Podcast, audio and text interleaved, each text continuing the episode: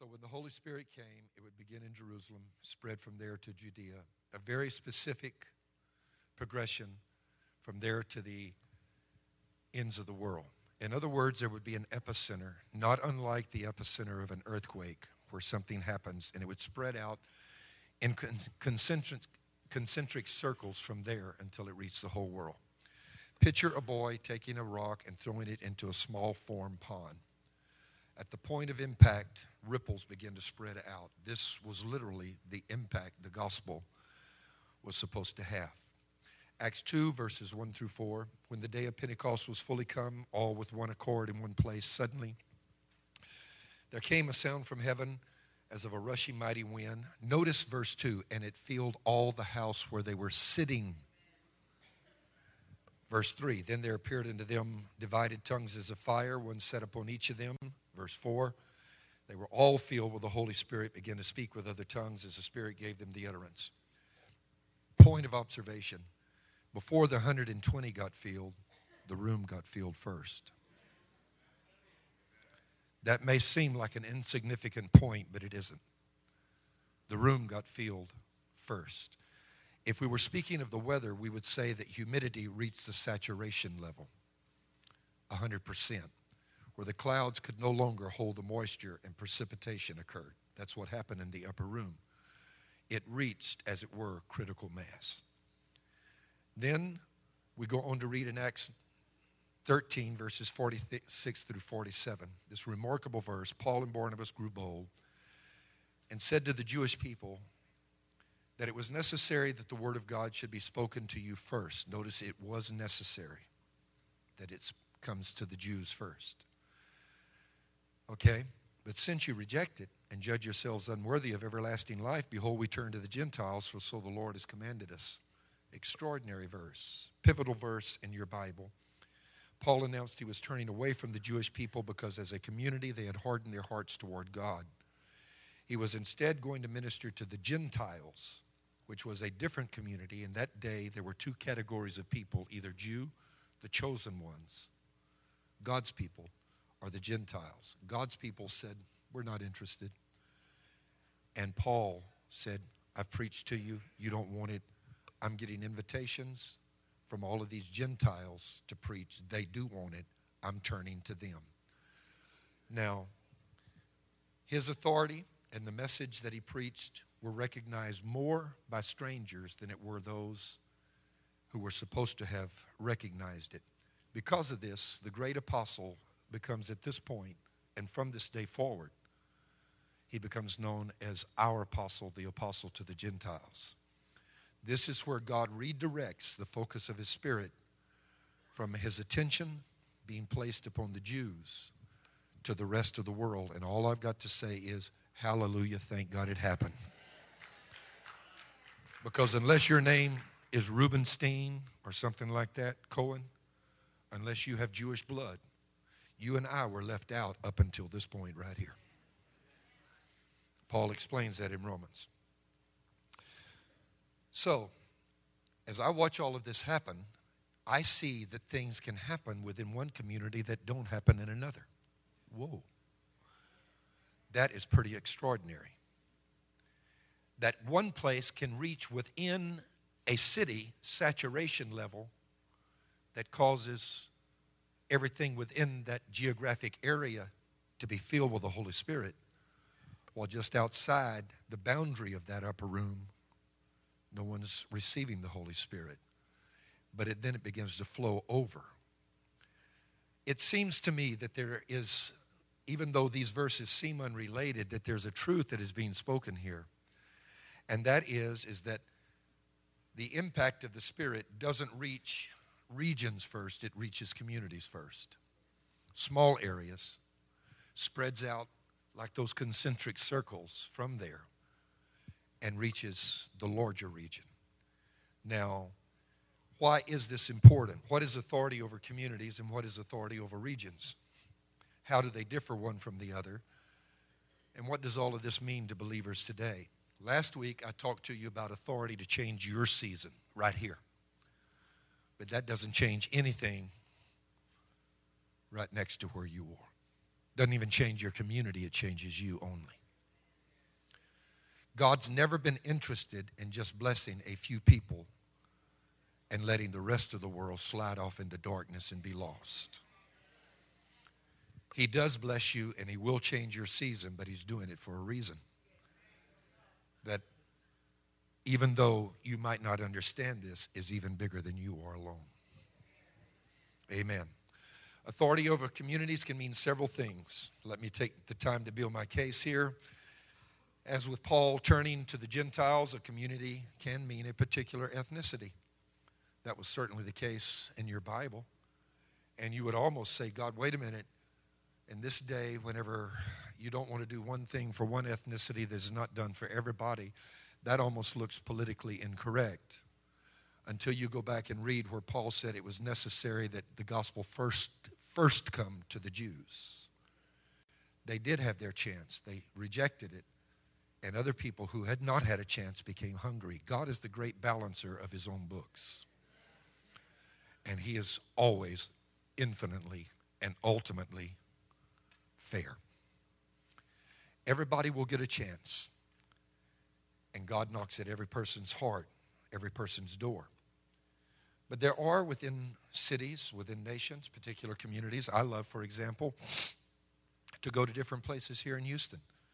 I mean, we have we have Chinatown, you have Koreatown.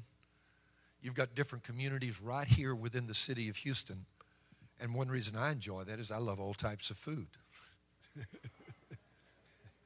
I know I like I talk a lot about gumbo, but I can get down with a number of things. Amen.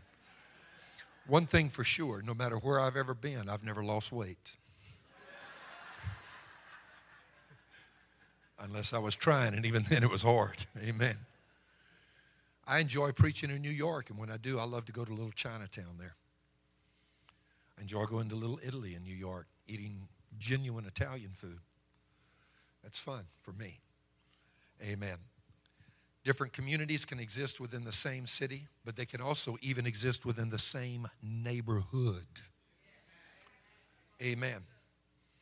A community can be a group of people comprised of those from the same socioeconomic strata. A community can be those from the, that embrace the same vocation, pursue the same vocation. A community can be made up of those of the same age, demographic, same gender, same culture, even the same sports interest. Amen. Our community can be geographical. Houston, for example, is a region. We're one of the largest cities in America in terms of our geography and the third largest in terms of population. 115 miles from one side of the city now to the other. That's big. New York is nowhere near as big as that in terms of landmass. Neither is LA. So we occupy a region, but within this, though we are all Houstonians who are here today, most of us are from the community of Eastern Houston, be that Pasadena, Summerwood, Humble, wherever you may be from, Baytown, the Eastern community of Houston. Every one of us in here, in fact, belong to a number of communities, whether we realize it or not. And we identify with some of those communities more than we do others. For example, I belong to the Christian community that lives in Houston, the larger Christian community because I'm a believer, but that is made up of all kinds of religious beliefs, liturgical and more participatory types of worship, such as the spirit field, of those made up of liturgical worship where you go and watch the worship take place or you participate like you did a while ago when they were singing with hands raised and so forth. I identify more with that community made up of the spirit filled believers than I do the liturgical. I'm more one that wants to get involved in worship than, than let people worship for me. And I don't mean that unfairly. If, that, if that's a, a, an unfair characterization, please don't hold me to that. I'm just citing my experience when I was growing up in a liturgical church. Amen. Further, I'm also a part of another community of Houston, actually quite a large community that are called Cajuns. there are a lot of us over here. Amen. I was met at the door this morning by one of our members who is, uh, you don't call them full blood, you call them full bleed. Amen. Amen. And Cajuns trace their ancestry back to the melting pot of cultures among, found among the bayous of Louisiana, before that to Nova Scotia, before that to France They actually are a melting pot of every culture, including the Spanish, the runaway slave, uh, the American Indian, you know, all of that, even Italians, all that's a little bit thrown in there, kind of like that mambo num- jump number five, a little bit of this, a little bit of that, you know. So we identify no matter where you put us, we hit the ground, we're right at home. Amen. I also belong to a community of people who are somewhat north of their, their middle adult years. Not much, mind you, but just a little bit north. Some of you are smiling uncomfortably because you're in that same community. I further belong to a community of sports enthusiasts in Houston who are recreational divers. I've been diving for 35, 40 years. Gee, I don't even remember, I remember how long, 35 at least. Within that community, I belong to a smaller community of people who are underwater photographers. I love underwater photography, love doing it. The big boys, the whales, the sharks. That, that's what I really enjoy doing to relax. And I know people say, How can you swim with those sharks? I say, It's no problem. I deal with saints every day. Amen.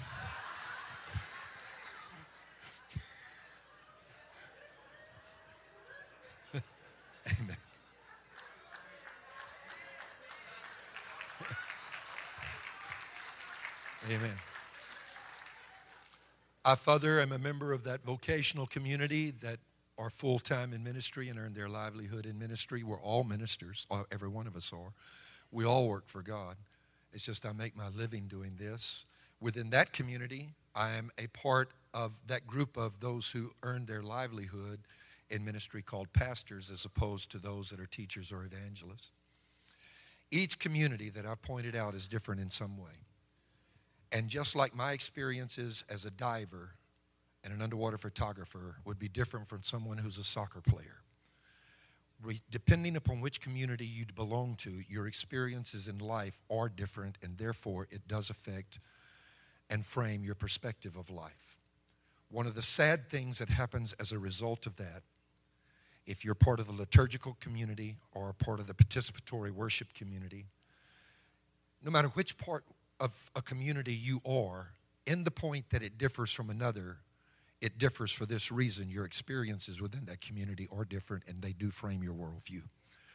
If you are not careful, that makes you not have as much respect for communities that are different than yours. And that can be a very tragic thing. America, for example, has often been accused of being lacking in compassion. That's right, to the rest of the world. We are often perceived as being arrogant. I think that's very unjust and unfair. Americans to this day still give much more to charitable causes and world outreach endeavors. I'm talking about feeding the poor, making change, than most of the rest of the nations do put together and most of the citizens of the rest of the world do put together. But people seem to have fun throwing stones at us. Okay? My little Spanish joke. Y'all don't be upset, okay? Because, like I said, I got a little Spanish thrown in there somewhere, too, being a Cajun. People in the U.S. get a bad rap. But it's kind of like this visitor from Latin America who came to the U.S. to visit. He found out that his favorite soccer team was also here in the U.S. at the same time and was going to be coming to play in the city that he was visiting relatives in. So he went to the stadium, but unfortunately, he got there late. Every ticket was sold out. He was in despair. I want to see my team play in America. And he saw a pole standing up. His name was Jose. So he climbed that pole, got comfortable, and no sooner did he get comfortable to where he could watch the game then everybody stood and sang the Pledge of Allegiance so the game could get started. After the game was over, his buddies asked him how the game went, and he replied, I don't know why y'all think Americans are not nice to Latin Americans.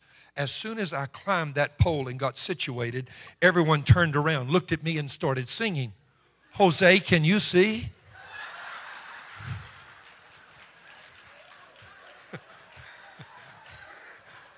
We're nice. We're concerned. Can you see? Amen. But our experiences often make us less than sympathetic with one another. Communities can become isolated. They can come into their season at a different time than it does another community. The Old Testament, God spoke about what he called the scattered rain. It will rain on this place, and right next door it won't. And on this one, but right over here, it won't. Scattered rain, seasons differing within different communities. I one time spoke at a meeting in California. This was during the 80s. And there had been a large influx of Asian immigrants into America, and many of them had come into Asia. And I was speaking at an Asian conference, and there were seven different Asian communities represented there, at least seven, maybe more, but they had seven translators. They did not have wireless headsets where I, I could speak and someone would do the translation simultaneously. No. Oh, no. There were Vietnamese, there were Hmong, there were Cambodian, there were Thai, there were Laotians, there were all many different, seven different language groups there, and none of them could speak English except for a few people that were serving as translators. They couldn't even speak one another's languages. So I had to say something, and then this one would translate, and I would just stand and wait till he got through. Then this one would translate when he got through. Then this one. It took me, it seemed like 10 minutes just to say, Hello, how y'all doing today? I was in the middle of that message when I remember the Vietnamese translator turned to me, tears streaming down his face. God was dealing with him while I was preaching. The other six translators, not so much. He begged me, he said, Please, sir, can I speak to my people for a few minutes and help them understand what you're preaching? And I said, Sure. And I stopped and stood there while he spent 10 minutes talking in Vietnamese to those who were in that service that night in that conference. And I watched within the Asian community that was there in that conference, comprised of at least seven different nationalities. I watched one community become so electrified that when he got through, I mean, it was like electricity snapping in the air, crackling. People were weeping. He turned to me and said, Sir, we're ready to pray. And I gave the altar call, and every single Vietnamese in that place got up and came and was filled with the baptism of the Holy Ghost. Every single one. And yes, there were a few Thai and a few Cambodian and Laotians and some others, but his community, every single one of them. Don't ask me why it happened in his community and not to the same degree the others. All I know is this upper room thing, the house got full. Everything within that particular container got full too. Everything within the Vietnamese container got completely saturated. That's not the first time that I've seen, or the only time I've seen it happen. It was the first time. After that breakthrough that night, I wondered what was going on. It was only after that experience that I looked again at Acts chapter 2, verse 4 and for the first time understood what it meant when it said, First the house was filled, verse 2, and then two verses later, the people were filled. It reached critical mass and a saturation point within that family or, uh, of believers, that community. I've seen that happen in families as well, and so have you. One person gets saved, something goes on within that family, the whole family experiences a conversion. People in the house next door don't. People across the street don't. What is it that gets a hold of one family? I read to you last week to everything there is a season. Now, why is it important that we change communities? It's because we oftentimes want to jump right over communities into changing regions.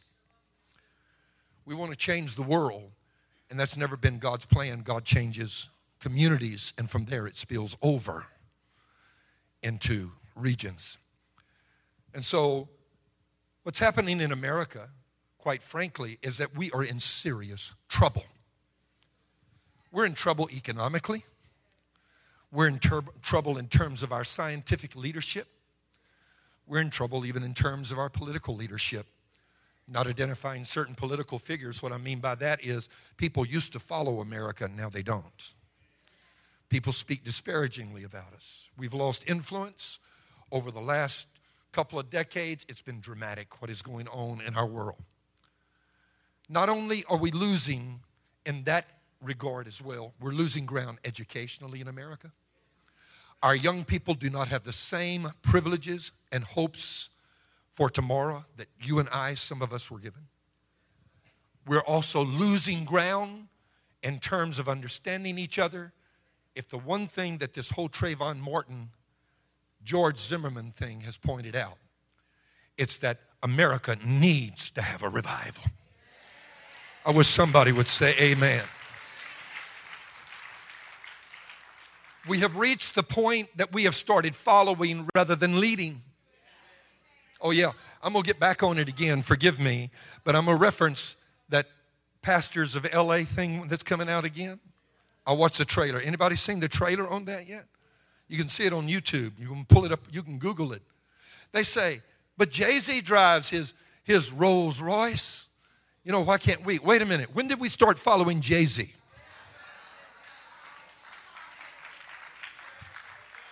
They're supposed to be following us. When did money become our God instead of Jesus Christ? When did success become determined by how many people knew your name? Uh uh-uh. uh. I'm not playing to that crowd. I'm playing to a higher audience of one. You hear what I'm talking about? We're in trouble. And the reason we're in trouble is within the Christian community, we've jumped right over saturating our community. And then the next community, we've, we've gotten all wrapped up in reaching the world, whatever that means, and let everything at home go to hell in a handbasket. We have got to understand the things that I'm talking about if we are going to see fundamental change. Can somebody in the building say amen?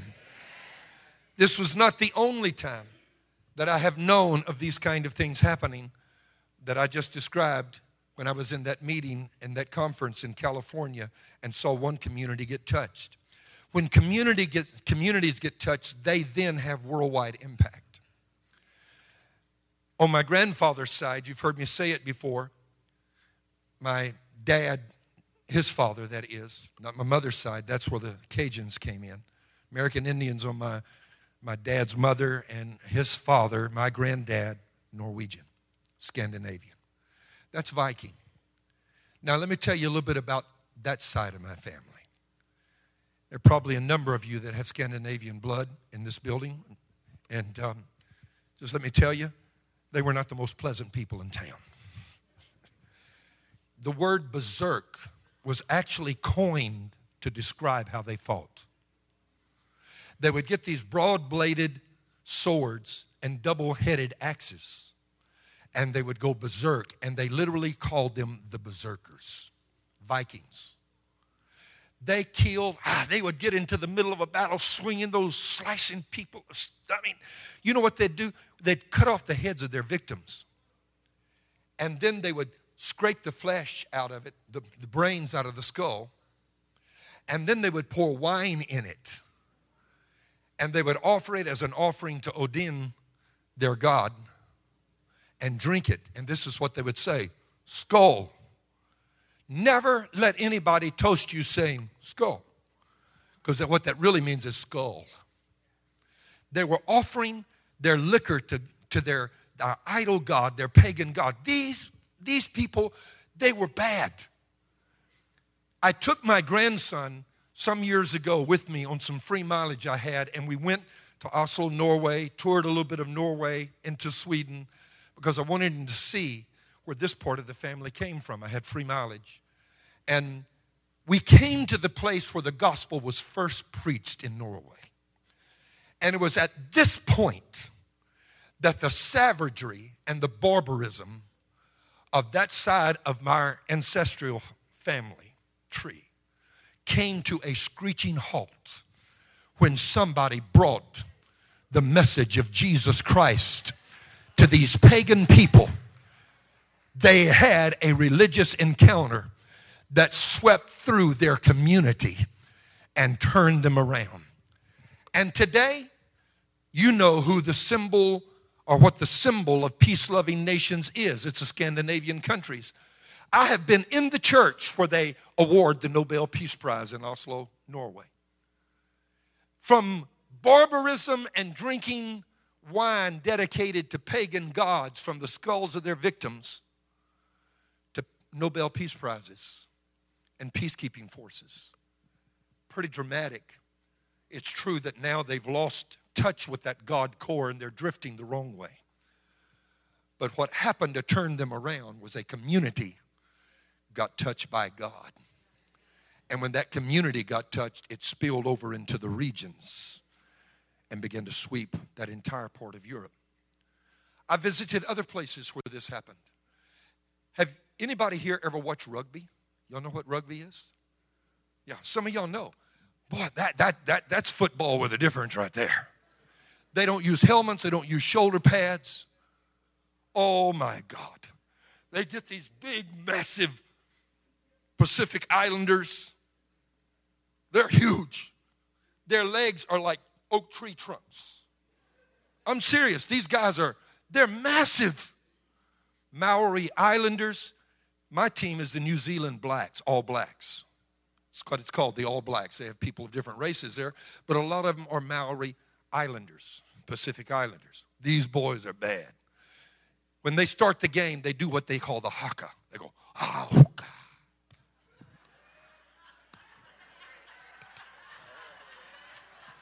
That's what they do at the start of every game. It's a, I'm serious.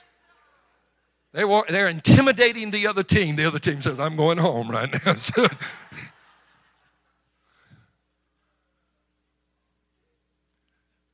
you know where all that comes from? Before the gospel came, those people were cannibals. And then one day a boat landed and they killed the first missionaries and ate them.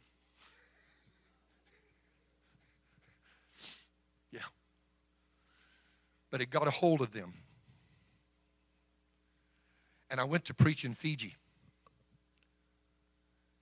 And this is how they used to launch their war canoes. There are trees there. It's a tropical island, a series of them. And these towering trees in the rainforest, they cut them down, the ones near the beach. They cut the branches off, they hollow them out, and they shape their war canoes out of these things. They're too heavy to pick up and carry to the water. So, you know what they would do? They would save their prisoners captured in war. And when they finished the canoe, they would lay them down on the beach in a line stretching from the canoe into the water and push the canoe across them. And the weight of the canoe would pop open the bodies, they would burst open. And the lubrication to get the canoe across the beach into the water was the blood of their victims. That is bad. These people were vicious. When I was there, we went into a secular restaurant a number of them. Every single restaurant we went in, they were playing gospel songs. You'd go through the island and people would be singing, Amazing Grace. Lord, have mercy. How did they get transformed from that to this? I'll tell you how. Within a community, somebody had an encounter with God and something spilled over and touched others in that community. Even to this day in Europe, that is so bleak and dark in terms of a move of God, they still feel football stadiums the first Friday night of every month. But it's not the Anglos, the uh, original Europeans. You know who it is? It's Caribbean islanders and it's Africans that now live in Europe. It hasn't spilled out of their community yet. But you don't even reach the world until you start have something going on within your local community. And what I'm here today preaching is simply this that we have to refocus on what's right, right here at our own doorstep. We have problems at home. No, we're never going to give up reaching the world. But I want you to know that you have authority to change the community that you are a part of. Now, as I've already explained, what does that mean? It means you have the authority to change the community that you are in, whether that's your vocational group. Hello? Whether that's the neighborhood you live in. I'm not just talking about your ethnic group, it may be your socioeconomic strata. You were put there by God, planted there by God. Do you ever wonder why you became what you became when you grew up? It's because God needed somebody to represent Him in that particular industry. Amen. Oh, yeah. I, am preaching right now. Lord, I feel the Holy Ghost in this house. You see, God made us to be agents of change. Matthew 5 13, you are the salt of the earth. 14, you are the light of the world. 15, neither do people light a lamp and put it under a bowl. They put it on a stand and it gives light to everyone in the house. In the same way, let your light so shine before others. Who? That look, look at that now. Let your light so shine before God? No. Let your light so shine before others. Others. I need somebody to say the word others. Come on, say it. Look at somebody and say it's about others. Would you do that? Others that they may see your good deeds and glorify who? Your Father which is in heaven. They will never give him glory till they see him in you.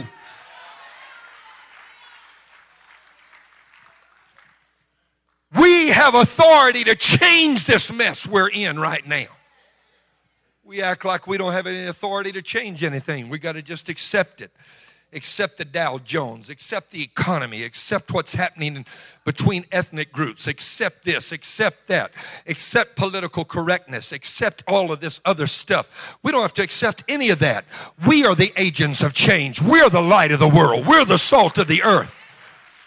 Further, Jesus goes on to say in Luke number 13, verses 20 through 21, what shall I compare the kingdom of God to? It is like yeast that a woman took and mixed it into 60 pounds of flour. She put it in the middle, mixed it in, it spread, Jesus said, throughout all the dough. You can't keep this gospel from working if you will just put it in contact with what's going on around you. It will affect it. You say, I'm afraid it won't work. It's not your concern to be worried about whether it works or not. It's your concern to bring it in contact with those who need it. Hello. Let God be God. Let Him sort it all out. Let Him be responsible for what works and doesn't work. Let's just us do our part. We've got to reach regions. Authority over regions is different than authority over communities. This is where we are, and I'm about done. You remember whenever Jesus cast the demonic spirits out of the man, he told the man in Luke 8 and 39, when the man wanted to go with Jesus on his, his tour in the evangelistic ministry, Jesus said, No. Boy, that would not be what most evangelists would say, let me tell you. You get a man out of whom a legion of demons are, are cast out, you're going to send it out in your email. Come tonight, 730 you don't want to miss it. Brother so and so is going to be giving his testimony. This is the man that was the famous demoniac of Gadara until I came, the man of power for the hour, and cast him out. Oh Lord, bring your offering with you.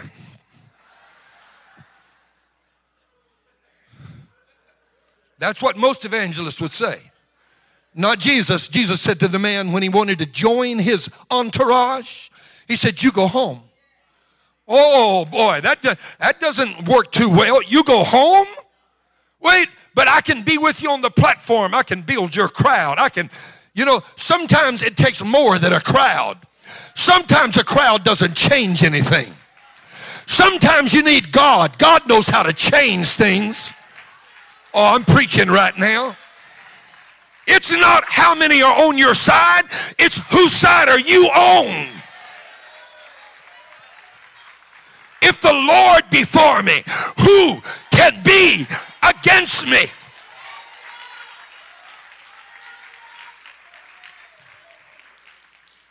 Jesus sent the man home. Luke 8 and 39, very next verse. Now, when Jesus returned, a crowd welcomed him, for they were all expecting to see him. Wait a minute. I thought you just said that the crowd chased Jesus away, made him leave. Didn't you teach that a few Sundays ago when he cast the demons out? The people came, saw the man sitting clothed in his right mind, said, Jesus, leave. They did until this man went home. And when he told everybody what happened, when Jesus returned, they said, We want to see this. and this is what it says in Luke 8 and 42. As Jesus was on his way, the crowds almost crushed him. The same ones that told him to leave. You get this? After a man went back to his community, the same ones that said, We don't want you here, when they heard Jesus was coming, there were so many of them that came out, they almost crushed Jesus. This is how you change a community. Jesus by himself wasn't able to do it. And I need you to understand that God by himself will not save this world. What he needs is somebody to go home and take authority in their community.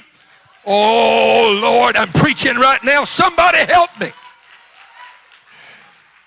And when you do, that's when revival comes.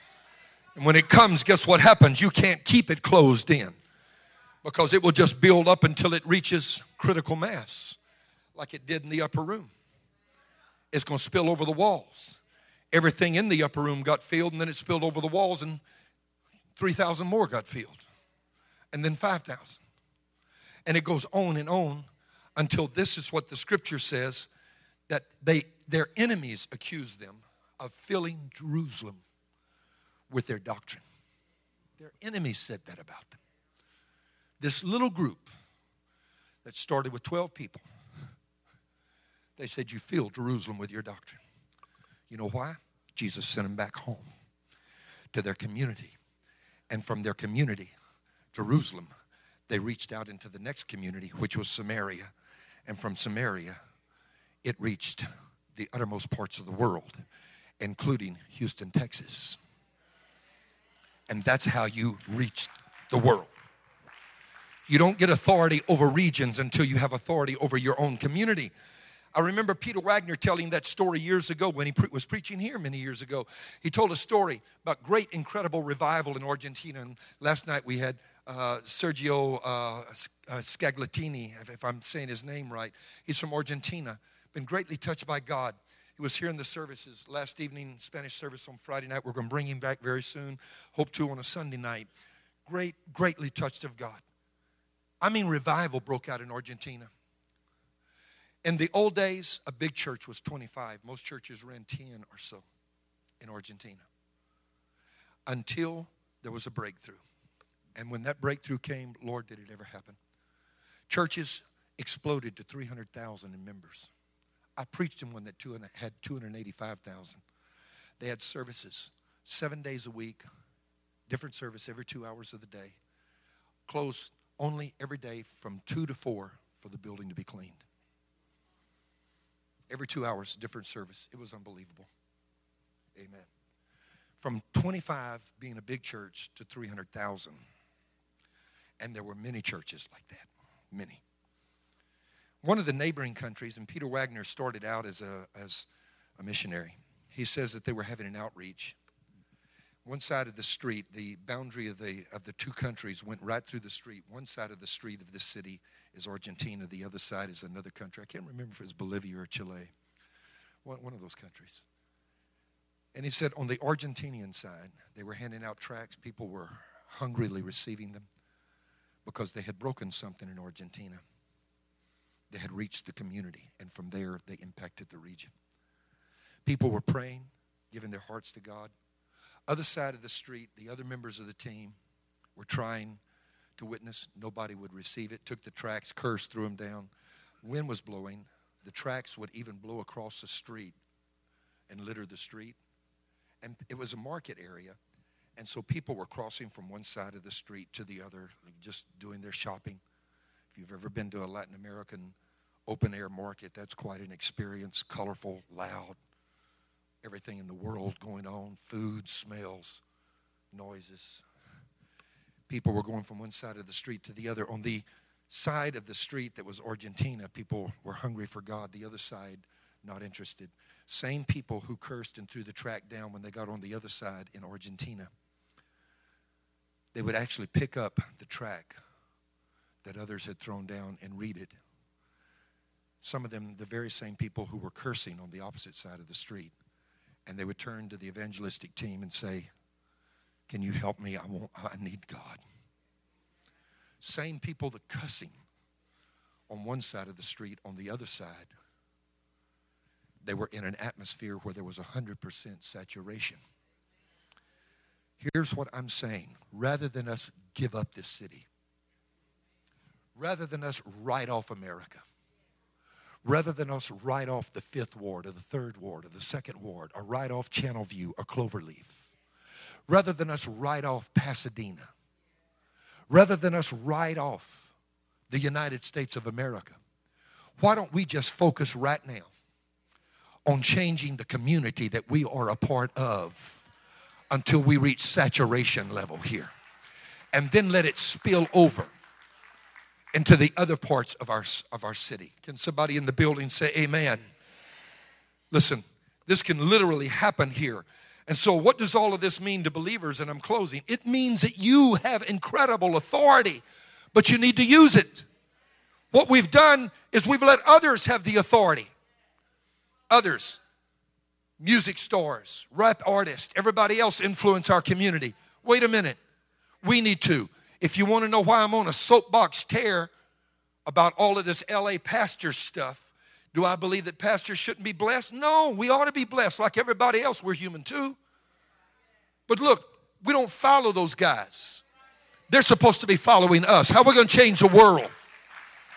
I hope you get my point. I really hope you get my point. Because I'm not against sports, I'm not against music, I'm not against any of that. What I am against is the church over here in a corner saying we're nobody and we got to follow everything that looks successful. No, they're supposed to be following us. We're the sons of Almighty God, the daughters of the King of Kings, the Lord of hosts. You are mighty. You are the salt of the earth. You are the light of the world. You are yeast. You change what you come in contact with. If we leave it up to them, the world will be lost. They can't save it. They cannot save it. Are you hearing me? They cannot save it. You and I hold the future of this world. Let's stand up right now and take the authority that we were meant to have as believers. Musicians, come back and help me. I'm closing. Change your world. Change your world. Change your world. How? By changing the community that you're in until it reaches such a point of saturation that it spills over to the next community and the next. Four points. And I, am having you stand. Altar workers, come and join me right now. Four things to do quickly. Number one, take the time to discern the communities to which you already belong. You already belong to communities. I'll give you an example. Half of you in this room today belong to a community called men. The other half to a community called women. You belong to a community whether you want to be. I'm not a joiner. You joined whether you wanted to or not. Guess what? Amen. I'm a Democrat. I'm a Republican. Not me, I'm neither one, actually. Seriously, I'm not. I vote for whoever I think is best. I don't care what his label is.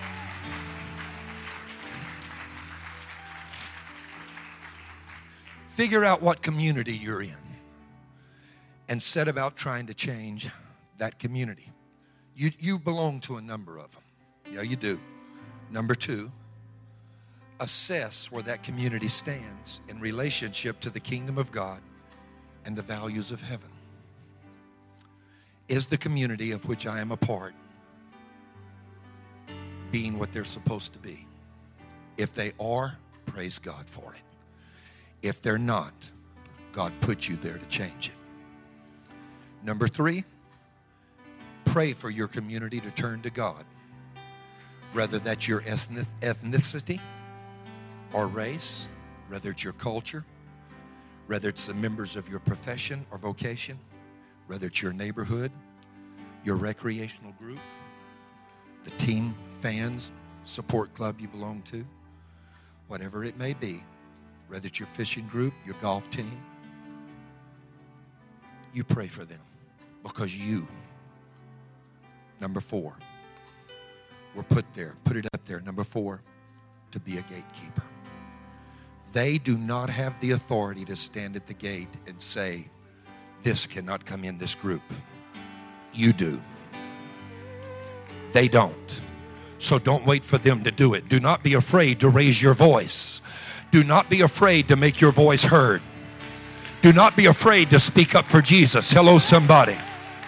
Somebody may make fun of you. Well, they made fun of him too. I'm not asking you to leave your brain at the door whenever you do it either. Talk like you have a good intelligence. Amen. And then if they make fun of you, that's their problem, not yours. But you be a gatekeeper. I want you to come and join me today. Come join me. God, I feel the Holy Ghost in this place right now. Do you know you can take the word that I've preached today and you can transform this side of the city of Houston, Texas? Yes. If you will take what I'm saying seriously, we can transform this city.